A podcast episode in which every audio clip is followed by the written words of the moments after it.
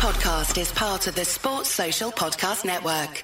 This podcast is part of the Sports Social Podcast Network.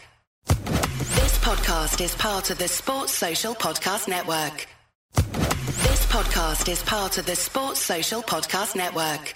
This podcast is part of the Sports Social Podcast Network. This podcast is part of the Sports Social Podcast Network. One night, one goal. Stop suicide. Register today for the overnight and join thousands in Washington, D.C. on June 3rd as we walk 16 miles from dusk till dawn to stop suicide. Start your journey today at theovernight.org.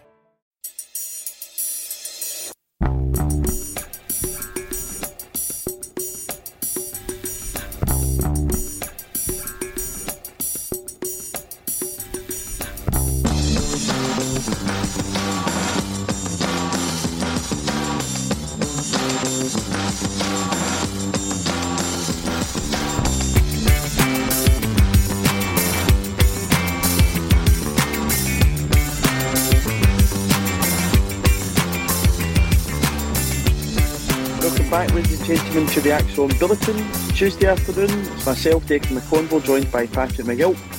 We'll be talking all things Celtic. We'll be talking Big Ange after his uh, interview in Stan Sport yesterday. If you've not checked that out, it is up on YouTube. It's well worth a watch.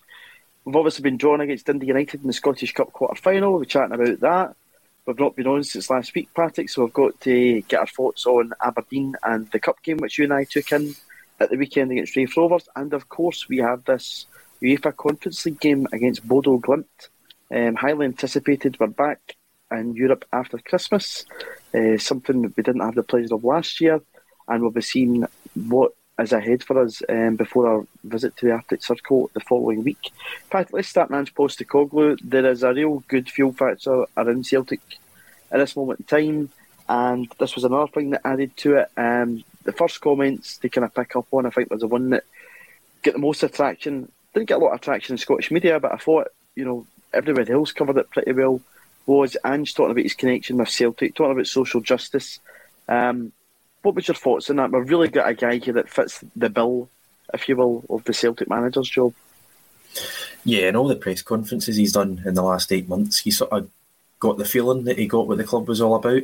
And when he hear his story, being a, a Greek immigrant, I think it was the age of five or 6 his family moved to Australia. His, I don't think his mum and dad can speak English. Well, his dad's dead, but I don't think his mum can speak English to this day. Um, so, you know, the, the third and fourth generation, you know, of today's Celtic fans will have experienced that coming over from Ireland, a lot of them. Um, so you can see a real connection there. And then he made that comment to, um, I forget the guy's name, Craig. Craig somebody. Craig. yep. Aye.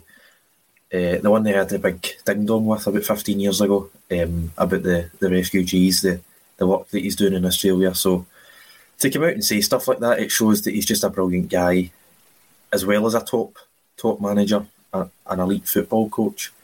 Um, and he said himself in the interview as well, he found a real affinity with the club. It's like a match made in heaven, really, uh, from our point of view. Um, so delighted to hear it, and delighted to know that the manager's quite a good guy as well. You know, the, the, these are things that he can really connect with Celtic with. You know, very similar histories, and hopefully can stay for a long time. Yeah, absolutely. Obviously, that old Bob Kelly line of you know, Celtic's much more than a football club. It is too many of us that support it, and uh, to hear things like that is always it's always heartwarming. It's always good to know you've got a guy in the, the, the dugout that knows what the, the football club's all about, and you know gets it, if you will. Um, and that's just adding to the great results that we're getting at this point in time. Um, some of the things I think is key to touch on. He was talking about European football, Patrick. Um, just to get this up, I took some notes when I was watching it, and he was talking about us being not ready at that point to tackle um, the task in European football. This obviously ties in with this game against Bodo Glimt. This Thursday, he spoke about not being able, just not being in the position to do it. But and he's got knew we weren't ready for it, but he's saying that you know that the teams that we got in terms of Bayer Leverkusen, Real Betis, he says he always sees Bayer Leverkusen as a Champions League outfit. Obviously, Leverkusen and Betis both third in their leagues. Um, Celtic always seem to get these tricky Europa League draws, unlike other teams. Um, but both third in the leagues, and he said it was always going to be a really good challenge. And he said the 4 0 game against Leverkusen was the game. I think he said this in his open goal interview, where he thought the group would learn so much from it because it showed where we were and where we wanted to get to. He said because if you think about the minute mistakes that we made in that game, we were absolutely punished for them. But again, talking about the confidence and talking about Bodo, um, we'll get on to Bodo to talk about them later. But he said that he'd take notice of them uh, well before we were drawn against them. Obviously, that 6 1 mauling of Jose Mourinho's Roma and then getting the draw back over there in the Olimpico. But he says that the Conference League is a great opportunity to test ourselves once again. And he said it's what he loves in football is testing himself out against good uh, European sides, Patrick. On Bodo and in the Conference League, how big an opportunity is this for Ange Postecoglou and his squad to once again test ourselves European football? Hundred um, percent, absolutely, and I think it's it's I don't think it's a must-win game. I think you know the the priority is the league, but to get over the hurdle of winning a knockout tie after Christmas for the first time since two thousand and four, it's a it's a massive opportunity, and I don't think you'll get a better opportunity um, unless we somehow end up. Well, I mean, I, would like to think we won't be in the Conference League next season. I like to think we'll be in the Champions League and maybe drop down, but certainly for a couple of seasons, I don't think we'll be in the knockouts of the Conference League anytime soon. Um, so you're not going to get an easier opponent. You're not going to get an easier draw.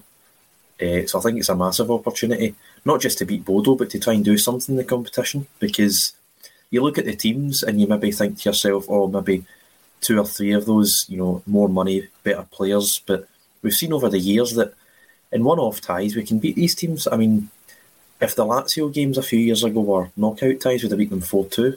Uh, you know, you you've just got to sort of play your own brand of football, give it your all, and see what happens. Uh, so I think we're, in a great position against Bodo, and I think you're right in what you were saying. I think it was, you know, it was actually Betis and Leverkusen, which were the two disappointing results in the group stage that Ange actually thought to himself, "Oh, look, the players are buying into what I'm doing here," and although it finished four nothing, it probably wasn't a four nothing game that Leverkusen game. I mean, j- just looking at the fourth goal, even the penalty, the penalty I don't think is a penalty, and then their fourth goal, it's like it goes in one in a million. I mean, out, outside the box, top left corner, unbelievable. Uh, but you know, we're a, we're in a lot better position now than what we were back in August, and we beat AZ Alkmaar two nothing in August. So I think you've got to fancy yourself. Yeah, I'm sure we do fancy ourselves. Paddy's asking, "Where's Lawrence today, lads?" Well, Paddy, I'll tell you where he is. There he's right there. He's just joined us on. It's Tuesday, Lawrence. How are we? I'm doing well, mate. If uh, I, was out celebrating yesterday, uh, ten year anniversary. It was uh, great fun. I'm sure you all, uh, but take, taking part in the celebrations. Well, from celebrations to to Ange, and um, hopefully it's another celebration at the end of the season. We're talking about European football, it's just where we're at. We're talking about Bodo. We're talking about this this Stan Sport interview that he did yesterday, and his connection once again with the Celtic support, and what he was talking about in terms of the European that we've already played and the, the challenge that we're going to get from Bodo on Thursday. We'll talk a wee bit more in depth about Bodo later in the show. Um, but to come on to this point, he was talking about signings. Um, he was asked about the A League. He says, you know, he's still got great connection networks over there. They were obviously, I think they're trying to get something out of him on Riley McGree. But, um, you know, I think we're all probably in agreement that Matt O'Riley's certainly fit the bill and we've kind of forgotten about Riley McGree. But in terms of the signings, he said that the the club um, given him good support to take us in the direction that he wanted to take us, Lawrence. He said, you know, we can't go two seasons without winning, having any success. He certainly brought us success instantly with his first trophy under his belt. But he said that he knew instantly he was going to be judged on signings. And said the key one for him is Kyogo Furuhashi. He knew he could be successful here, um, which again comes back to him having that clear way of what he wants the game played. He said before he goes and gets a player, he imagines him in his team and sees how he'll fit in. And again, you know, he refers back to his wife. He says, you know, when we go shopping, mate, I have absolutely no idea what we're after to get. But he says, when I go out shopping in terms of transfers, he knows exactly what he's pitching and knows exactly what kind of player he wants. How fresh and good is that to hear Lawrence? As well as that, he also touches on the club Celtic, you know, having specific markets to deal in. But he says, I look everywhere, mate. I don't just look in one market. Listen, I, I think just having a manager who's got such a focus and a belief in himself and his system is great for us, and you can see that on the park, not just in his signings. But he, he, he's come out, so honest, and he said, "Look, this is the way I'm going to be. It's attacking football. That's just the, the one way I know how to play, and I'm going to get players that fit that." And you know, Matt O'Riley, what a find! But I mean, when you look at Riley, when he left Fulham, not back a contract so he could get first team football. You know, it's it's that kind of desire to play, isn't it, that we want? And I suppose Joe Hart's shown that as well. He, you know, he came up here, take a cut in wages, just so that he could play. And it's having guys that want to be out in that park playing that aren't happy to be sitting in a stand or sitting in a Premiership squad somewhere, you know, with very little chance of playing. Uh, I, think it can all be good for us. But his signings have been phenomenal so far, and the value for money is just it's just out of this world, isn't it? You know, uh, if he keeps this up, no, you know, no one we've got so much in the bank. He, you know, it's just it's just great. Uh, and just can do no wrong. And I thought when you're going to say you're talking about European football, the the president had come back to you and me and Paddy do indeed have tickets that you promised for the 25th of May you're going to keep pressing me on this, and I think if we keep playing, uh, if we keep playing football the way we're doing, there's no reason why we can't. You know, could there is no reason why we can't get get to, to anywhere near that stage. I think it'd be great if we could, but it's one game at a time. It is one game at a time. Bodo is going to be a challenge. Um, they are Norwegian champions, and we can't underestimate them. I know Ange certainly isn't underestimating them. Patrick, he spoke about um, his philosophy of football again.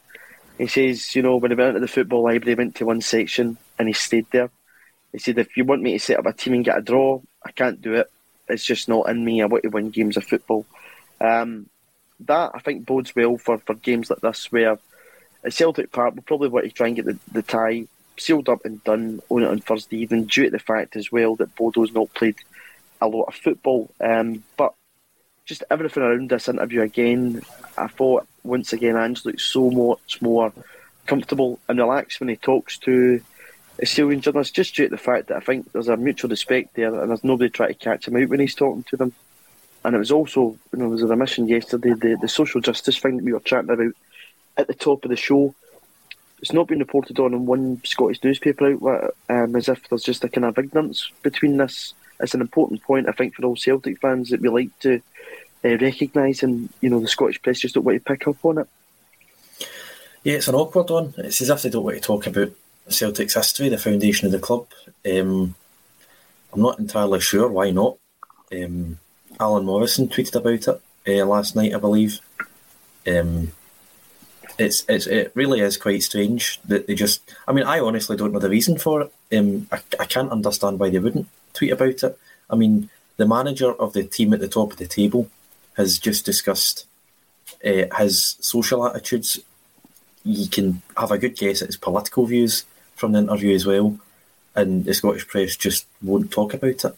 I mean, their football analysis is quite uh, thin in the ground as it is. You know, we've got guys who play golf, uh, can't remember the Scottish Cup ties last season, uh, embarrassing himself on Twitter.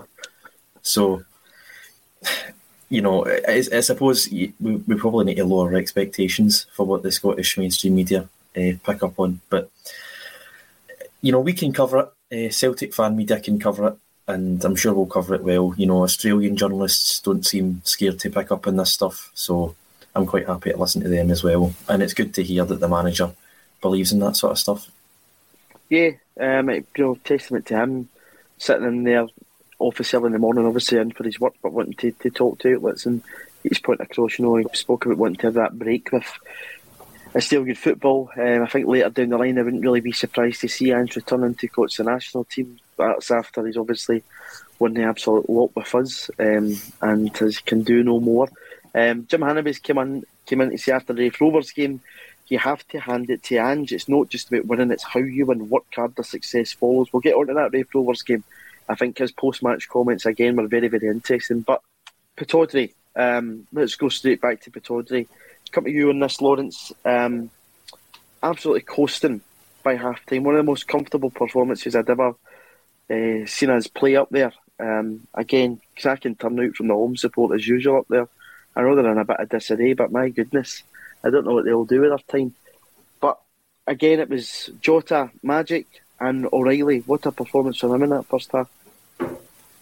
Listen, we should have been three up shouldn't we? And, and the game would have been done at three, but uh, obviously, bit a dodgy offside decision. Not that it get too much coverage in the press as, as some decisions did, but you know, second half we fell away a bit. But it's five hard games for us.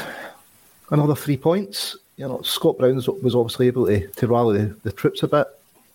I thought it was a couple of fouls for the for their first goal. You know, Brown pushing Starfelt. It's again not highlighted by the media, but I'm not too sure we'd expect it to be. But three points, I suppose, is all all that mattered, wasn't it? Uh, at the end of the day, but is it a worry that we, we tired a bit? Yeah, but we've kept one and run going, and it it's just you know Pittodrie is never the easiest place to go. As you said, it, it looked really easy for the first forty-five, fell away a wee bit in the second forty-five, but I, I thought at least one of their goals there was Phil's at. You know, we should have been at three at half time if it, the officials had been on the ball. But I don't know. Sometimes a three-two-one sweeter, isn't it, than than three now. Yeah, uh, the, the home support certainly got right up for it at two each and it went very quiet instantly when Jota. Well, I heard there was some you know, singing for 30 seconds in Glasgow as well. Yes, yeah, that possibly might have been, yeah, but um, you know, of course, it's been told that the goal is offside and shouldn't have stood. But that goal you've picked up on Lawrence, to me, I think it's a it's a completely different game. If uh, the third goes in and the third should have went in, there was absolutely nothing wrong with it. Um, and some people, I think, maybe need a pair of these when they're drawing big lines to show um, where the offside is. Patrick, does it concern you that the manner of the two goals we lost very quickly um, going forward this season? They were very poor goals to lose. Free kick, there's no runner. There's a possible foul in there though, um, from our former captain on Carl Starfelt. But again, I think that's just became a bit of part and parcel of the game. The, the pushing and shoving that goes around the box, and then the header from one of your favourite players, Lewis Ferguson, um, to make it two each. Uh, Ramirez went, you know, scored after that offside. But um, were you concerned at all?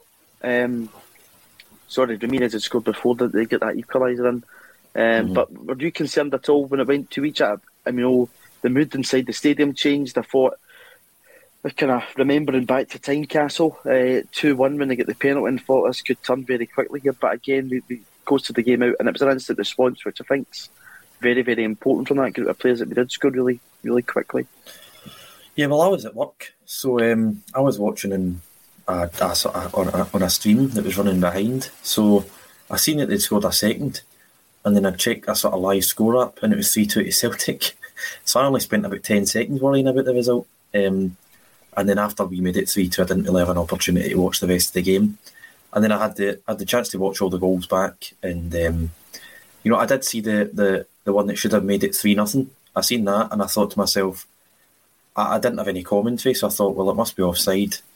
Then you seen the alternative angle, and it wasn't offside, so I thought it must have been a foul. But then when you see it back again, it doesn't look like a foul. So it, yeah, you're, you're right. It should have been three nothing.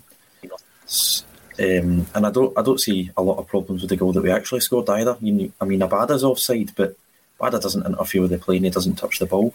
So I'm not seeing a lot of problems there. But yeah, the first goal that we conceded was disappointing. I mean, from a, a man to run from the back post to the front post totally unmarked is a bit concerning.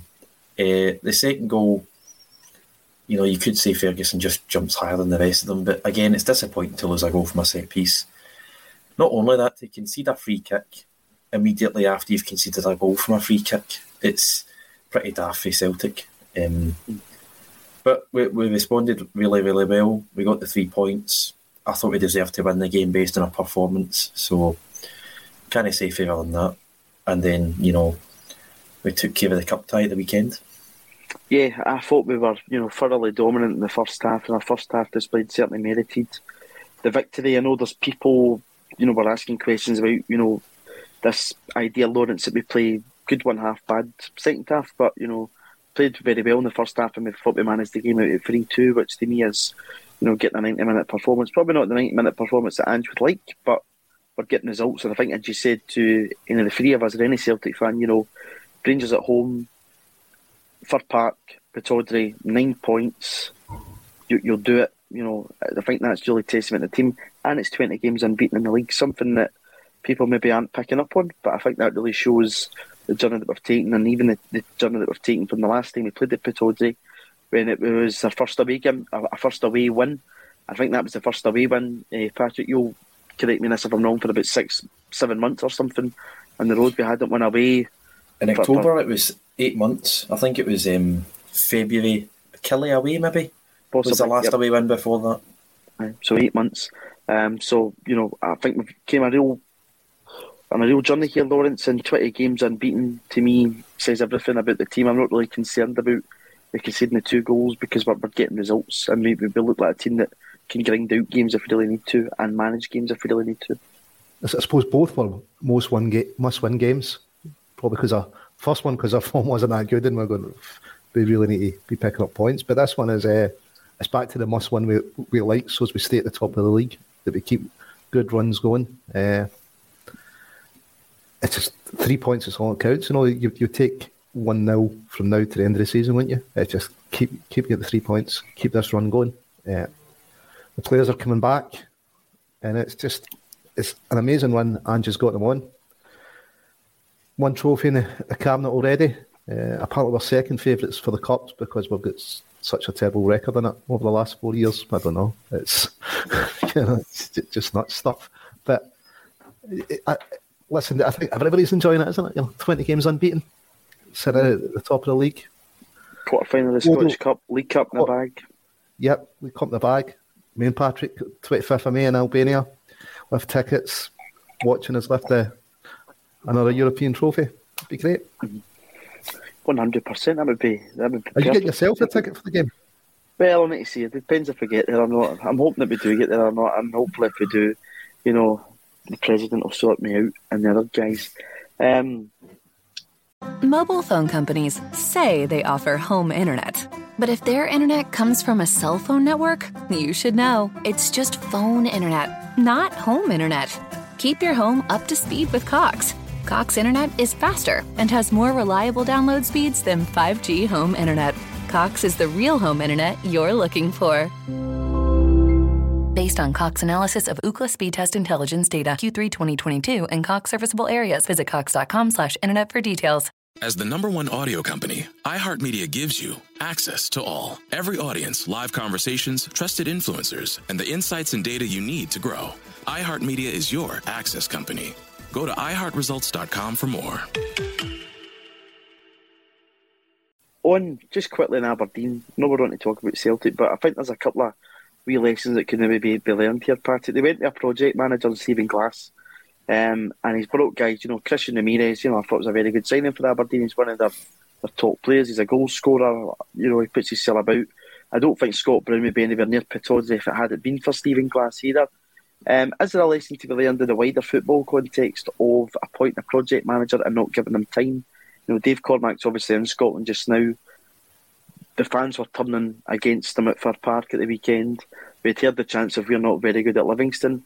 I thought there was a response so in the Aberdeen performance against us, but um, is there a real lesson to be learned here, just very quickly in terms of football, in terms of bringing a project manager from you know a country like the USA over here, and how little time they've given him, or do you think you had enough time? He had obviously two transfer windows. Yeah, I mean, he got his own staff with Scott Brown. He had two transfer windows. It's a matter of how long you give these guys. You know, obviously the results weren't very good, but you know, I didn't watch Aberdeen enough to know whether the performances were any good or not. You know, you, you can say you can say we're not very good when you're winless in eight games, but if you if you deserve to win a handful of those, it's a difficult thing to measure. As someone who only watches Aberdeen when they play Celtic, I, I really couldn't speak on it. Um, I think eleven months. I think you've been given quite a big chance there. Uh, if you've been given eleven months, uh, you know, not a lot of managers will get eleven months nowadays. Um, if performances were still pretty average, then I can totally understand why they get rid of him. But again, they've now got Scott Brown, probably on a big wage. Christian Ramirez, who you know is a good player, he's a player that's only there because of Stephen Glass. Um, I'm sure there's other players that are there solely because of Stephen Glass. Mm-hmm. Uh, Stephen Glass. Um, so it's a, it's a matter of where they go from here. Um, I think I seen on Twitter last night that they were linked with the Bodo Glimt manager. Yeah, um, that's one. Yeah, that, that, that, would be handy. Uh, hopefully, he is in Scotland too. in Scotland too. If Dave Cormack fancies a champion just before the game, yep.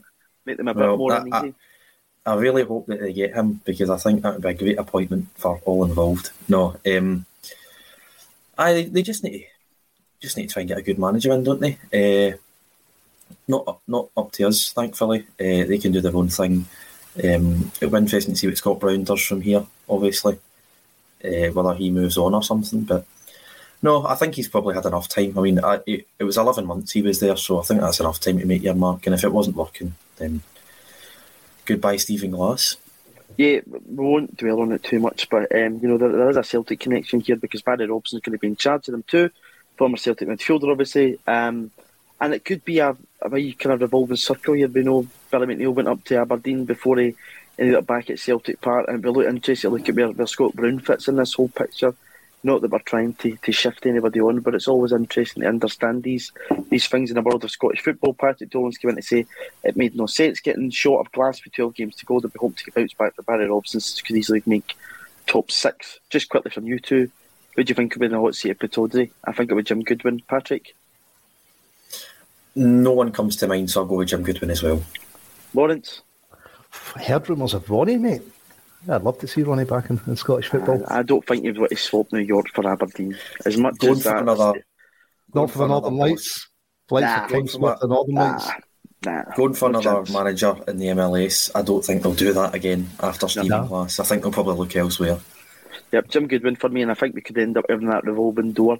Wouldn't be surprised to see Jack Ross back at St Mirren. And obviously, our former manager Neil Lennon's also liked the job at Pittodrie. And the curveball, Gordon Strachan is in there. So it'll be interesting to see who takes that So whether it's a former Cell or whether it's a Celtic I don't think Strax Um, will take it. The- Nah, last day I spoke, to Strachan, he said he, he just didn't have the anger anymore for, for club management. So I, I, I can't see him coming back as a club manager. I think they maybe need a bit of anger up there at Pittodrie. But anyway, we'll get on to the Rovers after that. But it'll be interesting to keep an eye on that one. Um, just a bit disappointing since I've managed to take two points off uh, our nearest challengers this season. Stephen Glass did all right in those games. So, But hey ho, um, good luck to him and his next endeavours, wherever that may be. Uh, Raith Rovers, Patrick, you took in the second half behind me in this one. Um, Lawrence, what was your thoughts on the game? I don't think it was a 4 0 game, but however, like Bayer Leverkusen Celtic, minute chances against a lower opposition team, good teams punish you. We've heard Andrew's comments after the game, speaking about the squad not being at the level where he was at. I didn't think in the seven changes there's a lot of guys coming in there and pushing and saying, Hi Gaffer, I'm here, pick me. But, but that's what you wanted, wasn't it? You wanted some guys to say, look, I've got the shirt, you can't drop me now, but you didn't see that impetus. It- it- Maybe it's the number of number of changes. Maybe, maybe that's just it, because the team's playing really well together. So maybe it was just a, a number of changes. Good to see Giakoumakis get a goal. Yeah. You know, really happy for him. Hopefully he, he can keep it up. I thought, you know, the Rangers game was his best 60 minutes I've seen him seen him so far. So, but sometimes it's it's hard to lift him for I suppose a, a smaller game, isn't it? Let's be honest, Celtic were always going to win that game. Maybe that comes into a wee bit. They, they knew there wasn't that much a threat from Raith. So it's 4 0. All you need to be was in the next round of the Cup. As you said, it wasn't a particularly impressive 4 0 win, though. Uh, it- it's kind of just running a mill, and, and it was disappointing that the squad players didn't maybe make, stake more of a claim. Good to see Big Julian getting what, 15 minutes. I'm not too sure how many more minutes he'll get this season. Uh, I honestly think we should put him on loan. You know, he's got what, less than 18 months in his contract now. Heartbroken for Mikey. Another injury. It's just, I'm not, the, the boy's not having any luck, is he? He just seems to come back and it just seems to break, you know, a few minutes in or a few games in, he's injured again. It, I don't know if it's going to work out for him at Celtic or not now. He just seems to be picking up injuries all the time. I mean, he did a decent shot just over the bar, you know, trademark cutting inside. If he'd kept that down, it, but yeah, happy we're in the next round. Disappointed the squad players didn't grab it. Good to see Chris back and good to see Giakoumakis getting a goal. Yeah, there's a lot of uh, Giakoumakis loving in the, the chat here, so we'll talk about the big Greek striker. Um, everybody was saying they were happy to see him get a goal. I saw the image after the game. There's a real sigh of relief in his face, Patrick, to get that goal. But I think the big man's definitely deserved you know the goals that he's got in the past few weeks. He's came back after this January break. It looks to have been working really hard, and you can see that in his performances. I thought he was a, a key to our victory in the Glasgow Derby. You know, he's hold up playing that game. He had two really good chances, and he lets the two wide guys go and do their thing. Um, you know, again, he links up really well uh, with Jota at the weekend for his goal too. Um, how key a player can Georgios Giakoumakis be for us in these next 12 games? Is that right? 12 games to go in the league? Yeah. Um, well, I mean, hopefully Kyogo's back soon. So, uh, you know, hopefully there's only one or two games. I say hopefully. You know, it's, it's sad for Giakoumakis, but I'm saying hopefully there's only one or two more league games where Kyogo isn't fit for. Um, because, you know, he's by far the best best striker we've got. But I thought we missed um, Giakoumakis when he went off against um, Rangers in the Derby game. I you know, the last half hour. Pittodrie too. Pittodrie, I Yeah. thought we missed him. Uh, you know, I thought Pittodrie would be the type of game that he'd be Really suited know, to. aye, really up for, you know, because it is a bit of a battle at times. I know we've got we've got so much quality that we can play right through them at times, but other times they'll just turn up on fire, looking for a challenge, looking for a battle, and we really need to dig in. And it's been that way the two times we've been up there. Even the home game at Celtic Park, we never really finished them off. Um, so I thought he'd have been an option, but obviously not. And then, you know, when Maeda comes on, he's probably only really get 10 minutes in him in that derby game, and he's on for half an hour. And we just need to try and uh, Manage him keep them out. Aye, we, we need to keep the, the opponent out for the last 20 minutes of that game because we've got nothing going forward, virtually. Um, you know, it is quite unfortunate for Mikey Johnston as well, as Lawrence said. Um, you know, how much of it is down to luck, though, because he doesn't look like a guy who's built to be a professional footballer. Um, as good as he can be, you know, he's had like he's had a couple of million, a couple of minutes of brilliance in the last two and a half years. Um, he's, I mean, how many inju- injuries has he had? He's had four or five. Um, so a lot of it can be down to luck, but a lot of it, I think, you know, is he of the level? And week on week, it, it seems to be no is the answer. Um, But you know, next round of the cup, twelve games to go in the league in uh, on Thursday. So getting into that part of the season where you just need to keep on running, don't you? One hundred percent, and that's it. It's just Lawrence said earlier. You take one 0 every week. You know, one nils will win your league championship for the rest of the time. So that will do me. Um, Les in the chat is going to keep us up to date. Their nephew does Barry Robson's windows, so um, we'll get the inside tracks from them. Thank you very much, um, Lawrence. Goal the first half from Liam Scales. Really, really tidy finish. He does that position very, very well. Coming doing that inverted fullback uh, that Ange looks for in his players. Um, again, you know, we saw Anthony Ralston coming at fullback. We spoke last week, and we were talking about the Rangers game. You know, we spoke about Taylor and Juranovic, the great balance of the two players. I think the fullback's a position I'd say I'm less concerned about, in that you can rotate quite well in those areas and you don't miss um, what you've got too much. I mean, Juranovic to me is a level and class above the rest of the guys. No disrespect to them, but you know, for games like this, I'm very confident that if we do rotate the fullbacks, we're usually quite sound. Yeah, for, for Raith Rovers, rotating is fine, but I'm, not too sure Scales is. But I, I think the going gap forward, Scales I don't think so. and Taylor is the same as the gap between Ralston and Juranovic. We'll put that way. I think Taylor's definitely your first choice, but One hundred percent. Miles and, and so is Juranovic. Uh, yes, it's maybe a, one of the positions we might look to improve on in the summer. Who knows? Uh, but you know, Taylor's been sing- singled out by praise uh, by Ange. I think he's a cracking player. Never gives us less than hundred percent. But we've got decent enough cover. But I think maybe we, we might look to bring in somebody of Juranovic's level. I, I think that would really uh, take the team up a bit. Because as, as solid as Taylor's been for us, I, I think that's something maybe we, we might look to improve on. But uh, I, I think Scales is easily yeah, some distance off of, of Taylor. What Montgomery's going to do on loan will be interesting. See how he gets on now. Yeah. Under what manager, we don't know. Aye. Yeah. I mean, he done all right at the beginning of the season, so if if he can get some He more did. minutes under his belt, he might improve. It might be an option for us. But yeah, the, the fullbacks were covered well enough for Scotland, aren't we? Uh, but we'll see. I, I think Taylor stick on uh, first choice for me, the same as Juranovic at right back. Brown Warrior, who is our usual Tuesday contributor, comes in to say, replace Mikey with Dembele in the bench, see if Ange can convince him to extend his contract. Pat, I'm going to come to you on this one. It's a really good point. Now, with Mikey Johnston going to be out for a long time, I, I do imagine it will be a while. Um, and, you know, Ange said he wouldn't hold his breath in this one. Does this open a path for Karamoko Dembele to get back into that Celtic bench and possibly get minutes in his legs? Obviously, we know he featured in pre season, he got that horror uh, tackle in on him, and I think it was Bristol City or Sheffield Wednesday was a game. it was Bristol City, um, and now he's back. We've seen him in training and stuff. Does the Johnston injury give a pathway to Karamoko Dembele back onto the bench at Celtic? I think it does. Yeah, I mean, I think Karamoko's a right winger, Johnston's a left winger, but you know, you've seen Jota switch, you've seen Forrest switch. Um, I think it's just a, the preferred position. Um, Mobile phone companies say they offer home internet. But if their internet comes from a cell phone network, you should know. It's just phone internet, not home internet. Keep your home up to speed with Cox. Cox internet is faster and has more reliable download speeds than 5G home internet. Cox is the real home internet you're looking for. Based on Cox analysis of Ookla speed test intelligence data Q3 2022 and Cox serviceable areas, visit cox.com/internet for details.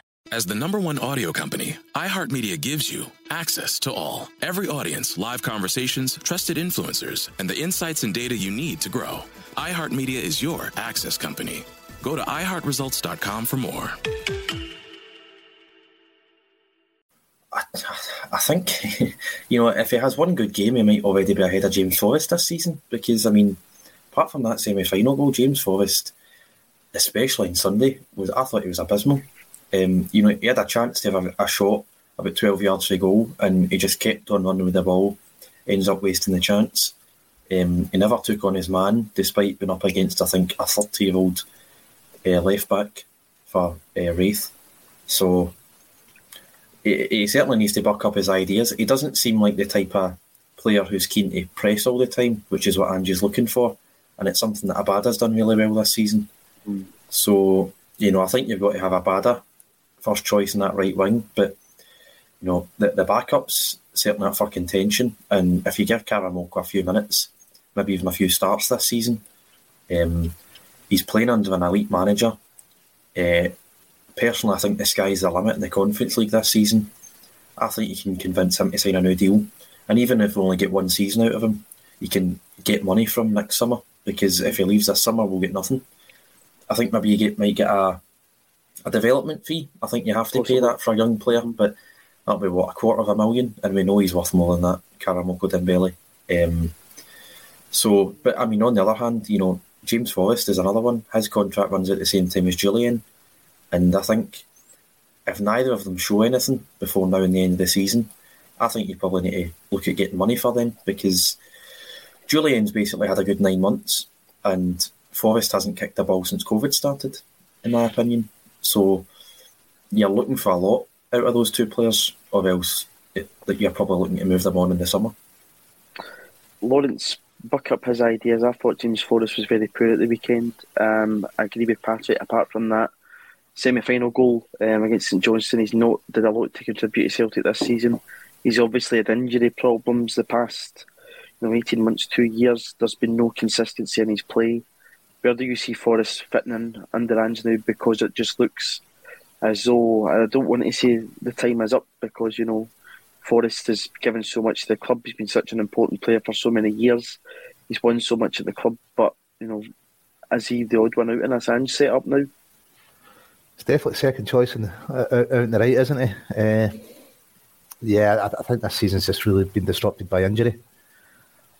Whether he's going to get back to the level he can get to, I don't know, because he has played a lot of football since he, he was it 4 0 against Motherwell, his debut, scoring debut.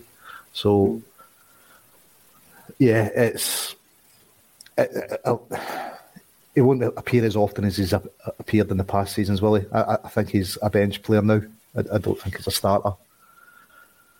The way, you know, we've got five subs. You're going to see your attacking options coming off the bench more often than not. So I think Karamoko will get minutes and, and Forrest will get minutes, but I, I don't think Ange is a respecter of reputations, is he? So I think it's whoever's going to perform the best for him is going to get more minutes. So I think James would need to step up, step the gears up if he wants to get back in the team. He can't cope players playing 45 minutes past it was what the manager said after the game. Um, Brown Warriors came in here to say Forrest has come off a long layoff. All players need game time. Forrest no different. I'd agree with that, but Patrick, is he going to get the game time in a Celtic team? Because we've said, you know, 12 games left in the league. Uh, Dundee United up at Tannadice isn't going to be an easy game in the Scottish Cup, and uh, certainly the ties, you know, against Bodo and possibly, you know, further afield. I don't think it's going to be time to rotate squads anytime soon. No, you're probably looking at that Dundee game in the league next Sunday um, to rotate squads, and you know that's the sort of games that Forrest needs to play out his skin to earn a contract because we can't go into these situations that we're in the past couple of years where players in the last six months of their deal and we're looking for a nominal fee. Either need to sign them up this season or look to sell them in the summer. And I've just looked there. Forrest is 31 this summer, and a 31 year old winger is only going to get slower and he's not played well for two seasons, you're, you are probably looking to move players like that on. I know it's difficult for a player who's been there for 12 seasons, but if you're looking to improve, if you're looking to take your club to the next level, there's no room for sentimental um, contracts, especially on players of Forrest's wages. Um, you know, even even if he's a bench player, you know, you're looking at that thinking, you're bringing a 31 year old off the bench. How much is he going to contribute in the next two, three years? Um, I think he really does need to buck up his ideas and you know start performing. I know he is just back from injury, but as a Celtic fan, you've got to look at what's best for Celtic. Um, and I think you know maybe need to look at moving him on. But as you're saying, you know, will he even get the chance to perform? Jullien as well. You know, we've got that settled partnership. I think I think it's that Dundee game. Jullien could maybe get 45 minutes. Forrest could maybe play the whole game. You know, it's just a question of um, will, will they get the time to, to earn a new deal? Yeah, it's, you know, I think there's a key point in what you're saying, Patrick, there. And John Bill in the comments is saying there's no room for. It is, needs to be what's best for Celtic first. In terms of the player trading model which Celtic operate, there needs to be a clear look at, you know, Jullien was a £7 million centre half that we bought in. We don't want him to leave for free um, which would be the case unless we offer him a new contract. And again, there have been very good wages for that. James Forrest will also be one of the top earners at the club. Um, whether he merits that new contract will come to see in the next few months. Obviously, we would like two players to play their skin and get the new contract because at this point in time, the Celtic players who won't need to go and pay for anybody else. Um, you know, there's obviously Cameron Carter Vickers is yet to be our player. We hope he is our player. I think that may be one of the reasons why Jullien will still be considered in the frame. Um, as a potential. But again, you know, is Chris Jullien going to be happy being third choice? Because I think at this time we're very settled in Carl Starfield and Cameron Carter Vickers being our centre half partnerships, avoiding any bad injury um, given to, to both players. I imagine that's what we'll be sticking with for the rest of the season. But we'll see. Um, we don't want to write players off. It's just about where they're going to fit in in this whole Ange system and where they can they can do it for the manager. Um, it was seven changes, Lawrence. We, we heard Ange roaring in Premier Sports, you know, don't pass the ball back. The ball goes to Joe Hart, and right away it's two forward pack passes. Um, you know, again, it's just that we kind of it shows that we bit of experience in the team that he knows when you know the ball needs to go forward and stuff. And again, we turn to the bench. That's what the bench is there for. We probably didn't want to turn to guys like Jota to come off the bench and Maeda to come off the bench, but we did, and we got there in the end. And it's Dundee United in the quarter final of the Scottish Cup. Um, you know, the comments about we're nowhere near where we want to be as a squad. Where does that improve? Does that come on the training park, or does that come from more additions into the squad? It's a bit of both, isn't it? You know, you, Ange's got a reputation of developing players, but I, would say Jullien's fourth choice just now. Welsh is surely ahead of him, isn't he? And I, I yeah, can't probably in game time. Yeah, one hundred percent. If you're turn, turning to somebody in a game that means something, you're going to go to Welsh rather than Jullien because he's, he's just been out for so long, hasn't he? Yeah. But just now, yeah, Welsh definitely had a Jullien, but improving the squad. I mean, Andrew shown he can he knows how to use the transfer market, doesn't he? He, he definitely he's also improved players. Look at Ralston. If, so he, he, he's able to do both, and it's just kind of mixing it well. I'd say Forrest, though touching on James, a year left in his contract, one club man, you know, I, I don't think, you know, if he doesn't do enough to get another contract, if he leaves for free, hopefully he still gets his testimonial for us. I know that's overdue, but I think he's just been a brilliant servant for the club. But it does look like his career's on on the way down. He's he's not at the heights he, he's previously been for us.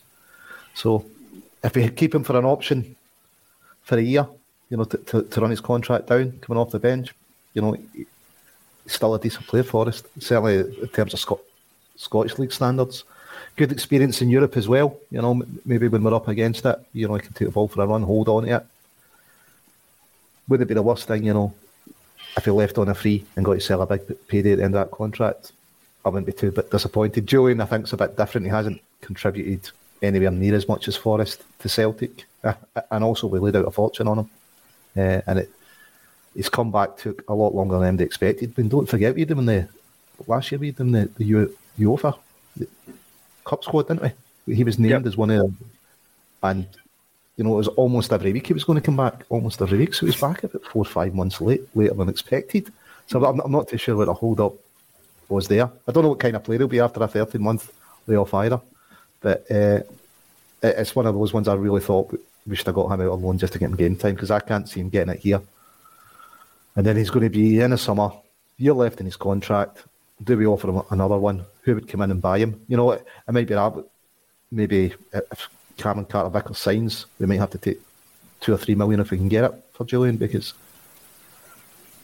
if anyone comes in, they're going to go, well, the guy's not played for 18 months now. You, you know, and what could we all offer another contract on to him? Because we're going to be saying the same thing. You know, you've, you've only been back training for five months. We can't really keep you in the big wages. So, so Jullien's a, a, a kind of, I, I, think he's different from Forrest. I don't think we really owe Chris anything. I think he more owes us, but I think we uh, definitely owe Forrest something. But you know, and if, if that is just to let Forrest run out his contract and, and get a final payday and a final move, so be it. Yeah, I think you know that there's a lot of good points that you make in that, Lawrence. That you know wages is going to be an issue here because we're going to go into another transfer window where we've already got guys like Barkas and he's still within the squad that are on big money. To bring more players in, it's going to be about managing that wage budget. You know, Forrest and Jullien will be two of the high earners at the club. You know, there's no chance that Chris Jullien came for seven million pounds and isn't earning, you know, circa eighteen grand probably a week easily. Um, you know, if that's what Barkey's on Jullien's probably in far more. Um, so there's guys like that, and it has to be considered. Patrick, on this point again for Brown Warriors, who came in, you know, talking about at pathway for Karamoko. Um, he's seen it Forrest is twice. He believes it's Forrest is twice the player that Johnston and Dembele at the moment, and unless you replace him with better, then why get rid? To me, I think there's a there's a probably going to be an issue with wages on this, and just due to the way Ange has scouted players and the way he's brought in, I think we could probably find a, a gem in that right hand side. We could probably get in a lot cheaper wages to develop or possibly develop Karamoko Dembele. We've not really seen him being given uh, a chance under Ange just due to that injury that he's had. Yeah, well, I mean, the issue there is even Johnston has a, has the ability to get better. I think Karamoko Dembele's 19, so, you know, sky's the limit again. There's loads of potential there. I think he was named as like one of the top 50 16 year olds in the world a couple of seasons ago. Um, so this the sky's the limit with him. Johnston, you know, time's running out, but there is still time for him to become a, a decent player. Forrest, as I said earlier, he turns 31 in the summer. The, the, the only way is down, I'm afraid. Doesn't matter whether he's a good player now or not. Not only that, Mobile phone companies say they offer home internet. But if their internet comes from a cell phone network, you should know. It's just phone internet, not home internet. Keep your home up to speed with Cox. Cox Internet is faster and has more reliable download speeds than 5G home internet. Cox is the real home internet you're looking for. Based on Cox analysis of Ookla speed test intelligence data Q3 2022 and Cox serviceable areas, visit Cox.com/slash/internet for details. He's probably on more than Johnston and Dembele combined. Um, he's not contributed in two years. You know, I personally just, you know, I don't think we're, we're, we're, going to give him a new deal. I can't see that at all. So it's just a matter of whether you want to get money from or whether you just want him to be a bench player for the next 18 months. And that's a, that's a decision that Ange will have to make because I like to I like to think that Ange will be here for the next 18 months. Um, the question then is, how do you convince Karamoko Dembele to sign a new deal? You probably struggle if Abada's your first choice and Johnston, uh, Forrest's your your second. So you don't even get money for him. It's it's a balancing act. I'm not entirely sure. Um, and then if you sell Jullien in the summer, then you probably need to bring in another centre back as well as Carter Vickers, in my opinion. I don't think I don't think we can rely on three centre backs when you're playing two of them. You know, we've seen Bitton at centre half so often in those qualifiers. It's it gives me nightmares. Um, but yeah, it's a balancing act, and I think it's whether you want to be sentimental with James Forrest or whether you want to get money for Karamoko Dembele. I think is the question, while also having a decent enough playing squad to compete in Europe and win the league. Yeah, I totally agree with you on that one. Um, it's going to be an interesting one because there's 12 games to go in the league, as I've said. It's you know a trip to Tannadice in the Scottish Cup. It's Bodo home and away, the Norwegian champions, which won't be easy. You know, squad rotation has been key to Ange so far this season, but these games we are going to need to have to rely on a big squad, and you know, on the basis of the performance on Sunday there, the big guys I, I think that he's probably looking at and saying, you know, can I rely on you? You know, there will be games against that kind of bottom six teams in the league where we might rotate a bit, but we won't be able to, you know, make whole scale changes to the side. Whether that means, you know, breaking up the, the centre half partnership and bringing Jullien in there or uh, or Welsh, and then it's, you know, hopefully Abada keeps fit um, throughout the, the, the coming months. Obviously, we know Jota can go over to that right hand side, Maeda can play on the left hand side. Um, it's just where these guys fit in. Listen, I would love it if Jullien and Forrest get lots of game time, the two of them play at their skin and earn that new contract. But again, we're just looking at it as a situation of what if, because we don't know what's going to happen in the next few months. Bodo Glimt, let's go into the champions of Norway for two years in a row. Um, meditation sessions, gentlemen, have been having. They have been, uh, they've had kind of coaches in to, to talk all about this stuff. They've been um, recommended to meditate through the day. They are aside to obviously grab attention when they beat uh, Roma, um, and they've been having mental coaching sessions too. So there's a lot of you know, psychological stuff going into this game about Bodo. Um, I think the first place to start on this one, Lawrence, Patrick Berg obviously departed for four million euros. Um, Erik Botheim, I think is the way he pronounce his name, not too sure, departed to go to Krasnodar. He scored two of the goals in the 6 1 game against Roma. Um, bit of transition, probably not the team that, that defeated Roma that we're going to play here. What is your expectations of the game against Bodo Glimt? Because we can't underestimate this. They're the champions of Norway and will certainly be up for this. Listen, I think Ange will have us up for it too, and I, am expecting Ange Ball to blow them away. I think 3 0 at half time, uh, and, and, then we'll just manage the game. It's uh, it, But when you look at it, as you say, they've lost a couple of key players. I think we've definitely improved as a team since the, the, the draw was made, and I, I fully expect us to go out and, and, dispose of them. And the dream of the quadruple still to be on. Parking my, my dream for the 25th of May in Albania with tickets courtesy of yourself still to be on as well. We'll just wait and see about that one. Um, to take a, a, quote here, Patrick, from, from Ulrik Saltnes, who's their, their footballing director, I don't think Roma were prepared for us in any way. They came late to the city. They didn't have a training session. I don't think they were ready for the weather, the conditions, of our players. Um, I think there probably was a bit of underestimation from Roma getting into this game.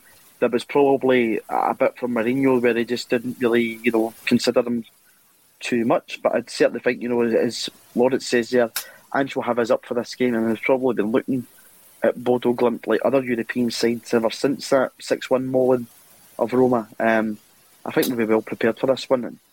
Do you not? Yeah, I mean, in a way, that 6 1's probably the worst thing that's ever happened to them because then the European spotlight was on them and everyone was having a look at them. And, you know, I think I think they sold at least one player to Hibs. I think they might have sold two players to Hibs, actually. And then you said the other two that departed to Krasnodar and then that Patrick Berg, who was their star player. I think Ange is everything that Jose is not. You know, Ange is a full time football manager. Jose is on Talk Sport. He's doing ads for betting sites uh, on on Sky. Um, he's arrogant, which Ange is not.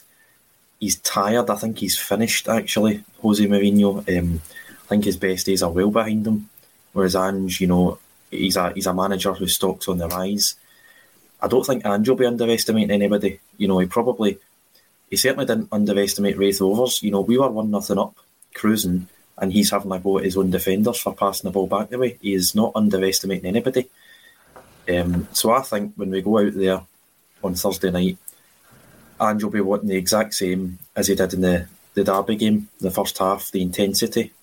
Because, you know, under previous managers, even under Brendan Rodgers, we probably weren't as fit or as or as intense as what we are now under under Ange. You know, that Motherwell game in uh, in particular, you know, we were full flow for 90 minutes. Unbelievable that performance. And I think if we repeat that for the rest of the season, we'll go far.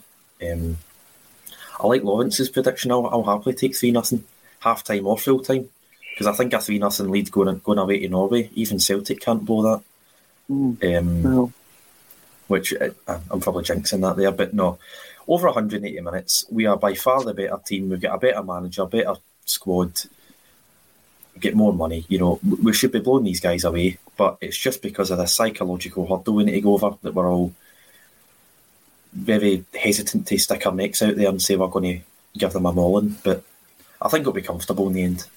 2004 is that psychological hurdle? Is that right? I think it is. We beat Barcelona, then lost to Villarreal in penalties. I think it was. Mm. So 18 years since Celtic have won a knockout tie after Christmas. Hopefully that those wrongs are put to right. Um, Stick comes in on the, the chat here to see on that Stan Sport interview Ange did the other day. They gave him a Bodo scouting report, say they play similar football to Ange. Yes, they did. Um, one of the guys that was on, uh, Lars Silverstone, I think his name was, was talking about um, you know Ange and a lot of similarities between Bodo and Celtic. And again, that comes to um, sorry, the first comment I wrote, I read out earlier was the the Bodo captain Ulrik Saltnes, and this comes from uh, their sporting director Bjorkan, who said, "I haven't met a team that are as organised as us, or any team who have better fitness than us. When you understand where our players are coming from, players who have been written off because they're not good enough, Lawrence, fitness, organised, um, Bodo are talking themselves right up for this tie."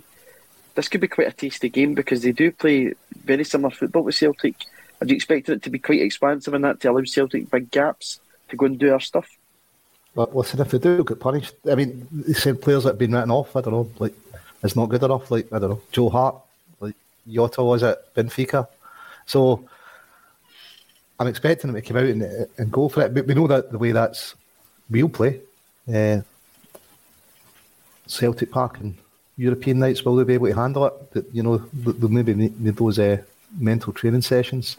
But I, I fully expect, expect us to, to smash them at Celtic Park. Honestly, think you know three 0 and making the away time more or less a formality for us. Yep, um, Kyogo's. It's obviously not Kyogo coming because we've got a photo of Captain Kill here. Superhero Kill saying that Bodo play a high pressure game similar to us. Got to make it two great ties. Totally agree with you on that one. I just hope that we can come through it. Um, on your comments, Patrick Fraser, your pals came in to say that'll be us losing 4 3 in aggregate. Yep, and Fraser obviously witnessed Patrick jumping up and down on Sunday when Nir Bitton scored for Celtic, something for the ages, just because he'd won a bet. But, you know, the man that doesn't like Nir Bitton, there he was with the two arms in the air shouting and bowling, um, and he tapped in his rebound from the penalty. Um, what would be your, your side for uh, Thursday night, Patrick? Because seven changes into the cup game against Raith Rovers, I do imagine there to be a wholesale of changes from that game coming in I'd imagine guys like Jota, Abada, etc. to start. What would be your start 11 for this game? Uh, and where do you think the game could be won and lost? Well, we agreed in our starting 11 the other day, didn't we? Um, after mm. Roderick's disappointment on Sunday, I didn't think he played that well. I think you've got to. Uh, I think you've got to play O'Riley. Um, I think you've got to go with Hart. Juranovic will be back. Starfelt and Carter Vickers again. I think you've got to go with Taylor. Uh, although he scored, I didn't think Scales played all too well uh, the weekend either. I wasn't a fan of his performance. Uh, I think he's played a couple of good games for Celtic, but at the weekend I thought it was quite disappointing. Um, McGregor, O'Riley, and Hatate. Um, I wouldn't rest any of those three. Uh, and then I think you probably go have to go with Giakoumakis up top, uh, with Jota and Abada out, out wide. You know, I, I would have said Maeda because he's fast, and I think that could come in handy in European games. But he got his goal. He's been playing well for us, Giakoumakis, So I'll stick with him. So that that'd be my eleven. Yep, I'll agree with that. Lawrence, any changes to that one? Uh, no, I think we're, we're all going to agree. I think Giakoumakis just edges my head out of it, but yeah, you know, I, th- I think he had cracking sixty minutes against Rangers. He's built on the, the performances since, so yeah, I, I, think that's what we start with, and we've got enough options on the bench then. Uh, but yeah, I think we're all in agreement in the first eleven, first time for everything. Yeah, I think we are probably all in agreement. Um, I think that's just off the balance of what we probably watched on Sunday. And, uh, you know, what we've got going into this game in terms of availability, obviously we do hope that, that Dura's back fit. Um, I think that could be a real uh, added benefit to our side if, if Juranovic comes back in. He's a really key player for us this season. And hopefully he gets back into the side. Um, Patrick, on back onto Bodo. Um, they've been doing an intense training camp in Spain um, throughout this to prepare for this game. So obviously a bit of warm weather training.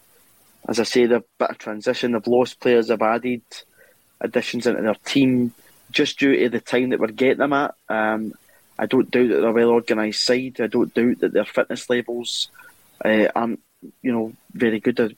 I imagine that they will probably run us very close in terms of fitness throughout the game, um, because they wouldn't be at this level if they didn't have that. Um, but just due to the timing of the match, surely that's going to benefit us. I know before we had said that we looked at that Copenhagen tie and said, you know, are they going to be ready just due to the long layoff? But I think, if I'm right in saying Bodo's not played a competitive game for three or four months, surely that benefits us um, because our players are playing at peak fitness. Or is it going to be the old, you know, their players coming in fresh, ready to go, and just, you know, possibly, possibly nick something? I hope not. Well, we thought we had the big advantage against Copenhagen, didn't we? And then we failed to take our chances in the first half of that away leg. Um, and then, of course, you know, Jozo Simunovic totally gives the game away at home. Um, but I think that was more down to the players and the manager rather than Copenhagen's fitness uh, two two seasons ago. No, I think their last competitive game was the night we beat Real Betis because they'll have played their sixth match day that, that same night. So what's that, two months ago? Over two months ago, they played their last competitive game. And, you know, the warm weather training camps have done us, served us well in the past, apart from last season. Um, but, you know, we, we, have a, we have a team at the top of our game. We've got guys coming back from injury. Rangers and Motherwell was probably the best football we've seen under Ange so far. If we can repeat a performance like that, I, I can't see us losing the game. In saying that, I think we need to probably win the game by two goals or more um, because you know being away for the second leg, it's always a bit dodgy. You're always a bit nervous. You know, Beersheva showed us that five and a half years ago. Um, so I think we need to build up a two goal lead, if not more. Yeah, I'm not too confident getting into the game. I'm never too confident with Celtic in Europe. I saw the, you know, the goals that we've shipped so far this season. I do think we will all be okay in the game, but I don't know too much what to expect from from Bodo Glimt. I think it'll be two tough ties. Um, we'll come off the back of this. Obviously, we've played in at Celtic Park. If we go through the the, the fixture, it's going to be, you know, in between a, a cup game away to Tannadice. Just to quickly touch on that before we finish. Quarter final draws out there, Lawrence. It's a, a test away to Tannadice. Um, be a tough old game, but again, if you're going to win the cup, you need to win these games. And you know, we always take a really good and support up there. Obviously, that was slashed a wee bit just due to the weather conditions the last time it's a tricky place to go. You know, it's been tight games against Dundee United this season, apart from the game in Tannadice. Um, should hopefully get a result when we go up there again. Just to the, the squad's in the place it's in just now, that game should just take care of itself. Hopefully, listen, they've given us a, a couple of tough games, fairly physical. I think we lost McCarthy and Turnbull, didn't we? Uh, different games to them. So you'd like to think we'd beat United, but they've been a tough opponent for us yeah, this year. Uh, so, yeah, I, I think we'll win, but uh, they have been a tough opponent, uh, and it gets fairly physical. But you know, if, if, we're going there having built up a lead against Bodo, you know, we're going to be in a high. You know, it'll be twenty-one game streak then, looking to make it twenty-two. You, we're favourites for me. We're favourites for both games. We're expected to to win both. Hopefully, you know, against United, we can see a bit of squad rotation if we get a few goals up. United will be the, the, the, following round if we get past Bodo Lawrence in that one. So again, it could be a tricky uh, opposition yep. just defending and now results go, so it could be a tricky one. Um, but you know, I, getting I'm a wee bit sceptical about squad rotation getting into this one, Patty. If it's, I know we're looking weeks down the line, we're looking away forward to March, but even a game like that, I can put Tannadice, I don't think you can afford to rotate too much because Tam Courts has got Dundee United really well set up. They're in a really good position this season. I think he's, you know, been far better uh, than what they had last season. You know, obviously Tony Watts came in in the January. They've strengthened in that department. Um, be a tough old tie, but again, as I say Lawrence there, if you want to win the cup, these are games you need to go and win. Hundred percent, and don't we jump the gun, and I don't want to rush him back from injury, but I think Kyogo will be back by then. So if you're playing Kyogo in the European games, you've got Maeda and Giakoumakis who can play up top. Hopefully, Jullien will be match fit by then. Turnbull will be back by then, I'd imagine, possibly. Turnbull, you, I mean, you've got five options. You probably get five first choicers uh, competing for three places in midfield, so you can rotate there. Hopefully, Forrest can be relied upon in that game. I think you'll probably have to stick with Jota um, for all three matches. But again, you could play Alkmaar again. You could end up playing Roma. You could end up playing, I think it's LASK. I can't remember the others off the top of my head, but on paper they're tougher than Bodo Glimt. Um, so it'll be an interesting, uh, interesting ten days or so, seven days when we get there, if we get there, because we need to get past Bodo first. But yeah, I mean the way we play, I don't think we'll concede more than one goal to Dundee United. So if we go two nothing up, I think that'll be the game wrapped up. But again, not getting ahead of myself. No, one game at a time under Ange Postecoglou. That first game up was going to be Bodo Glimt on Thursday evening in the UEFA Conference League. Then it's Dundee at home, but again, it's one game at a time. We're in all fronts and all competitions just now, and hopefully the the victories continue and uh, we edge closer to that 38 game in the league, and we are still top. That's what we're all hoping for. Um, due to the form we have found since Big Ange has been around. Ladies and gentlemen, thank you for joining us on a Celtic State of Mind. We'll be back tomorrow on the bulletin. We'll be talk- talking and previewing Bodo Glimt, and again we'll be returning on Thursday for the usual match day coverage. Thank you to Lawrence Connolly and Patrick McGilp for joining myself, taking the convo on a Celtic State of Mind.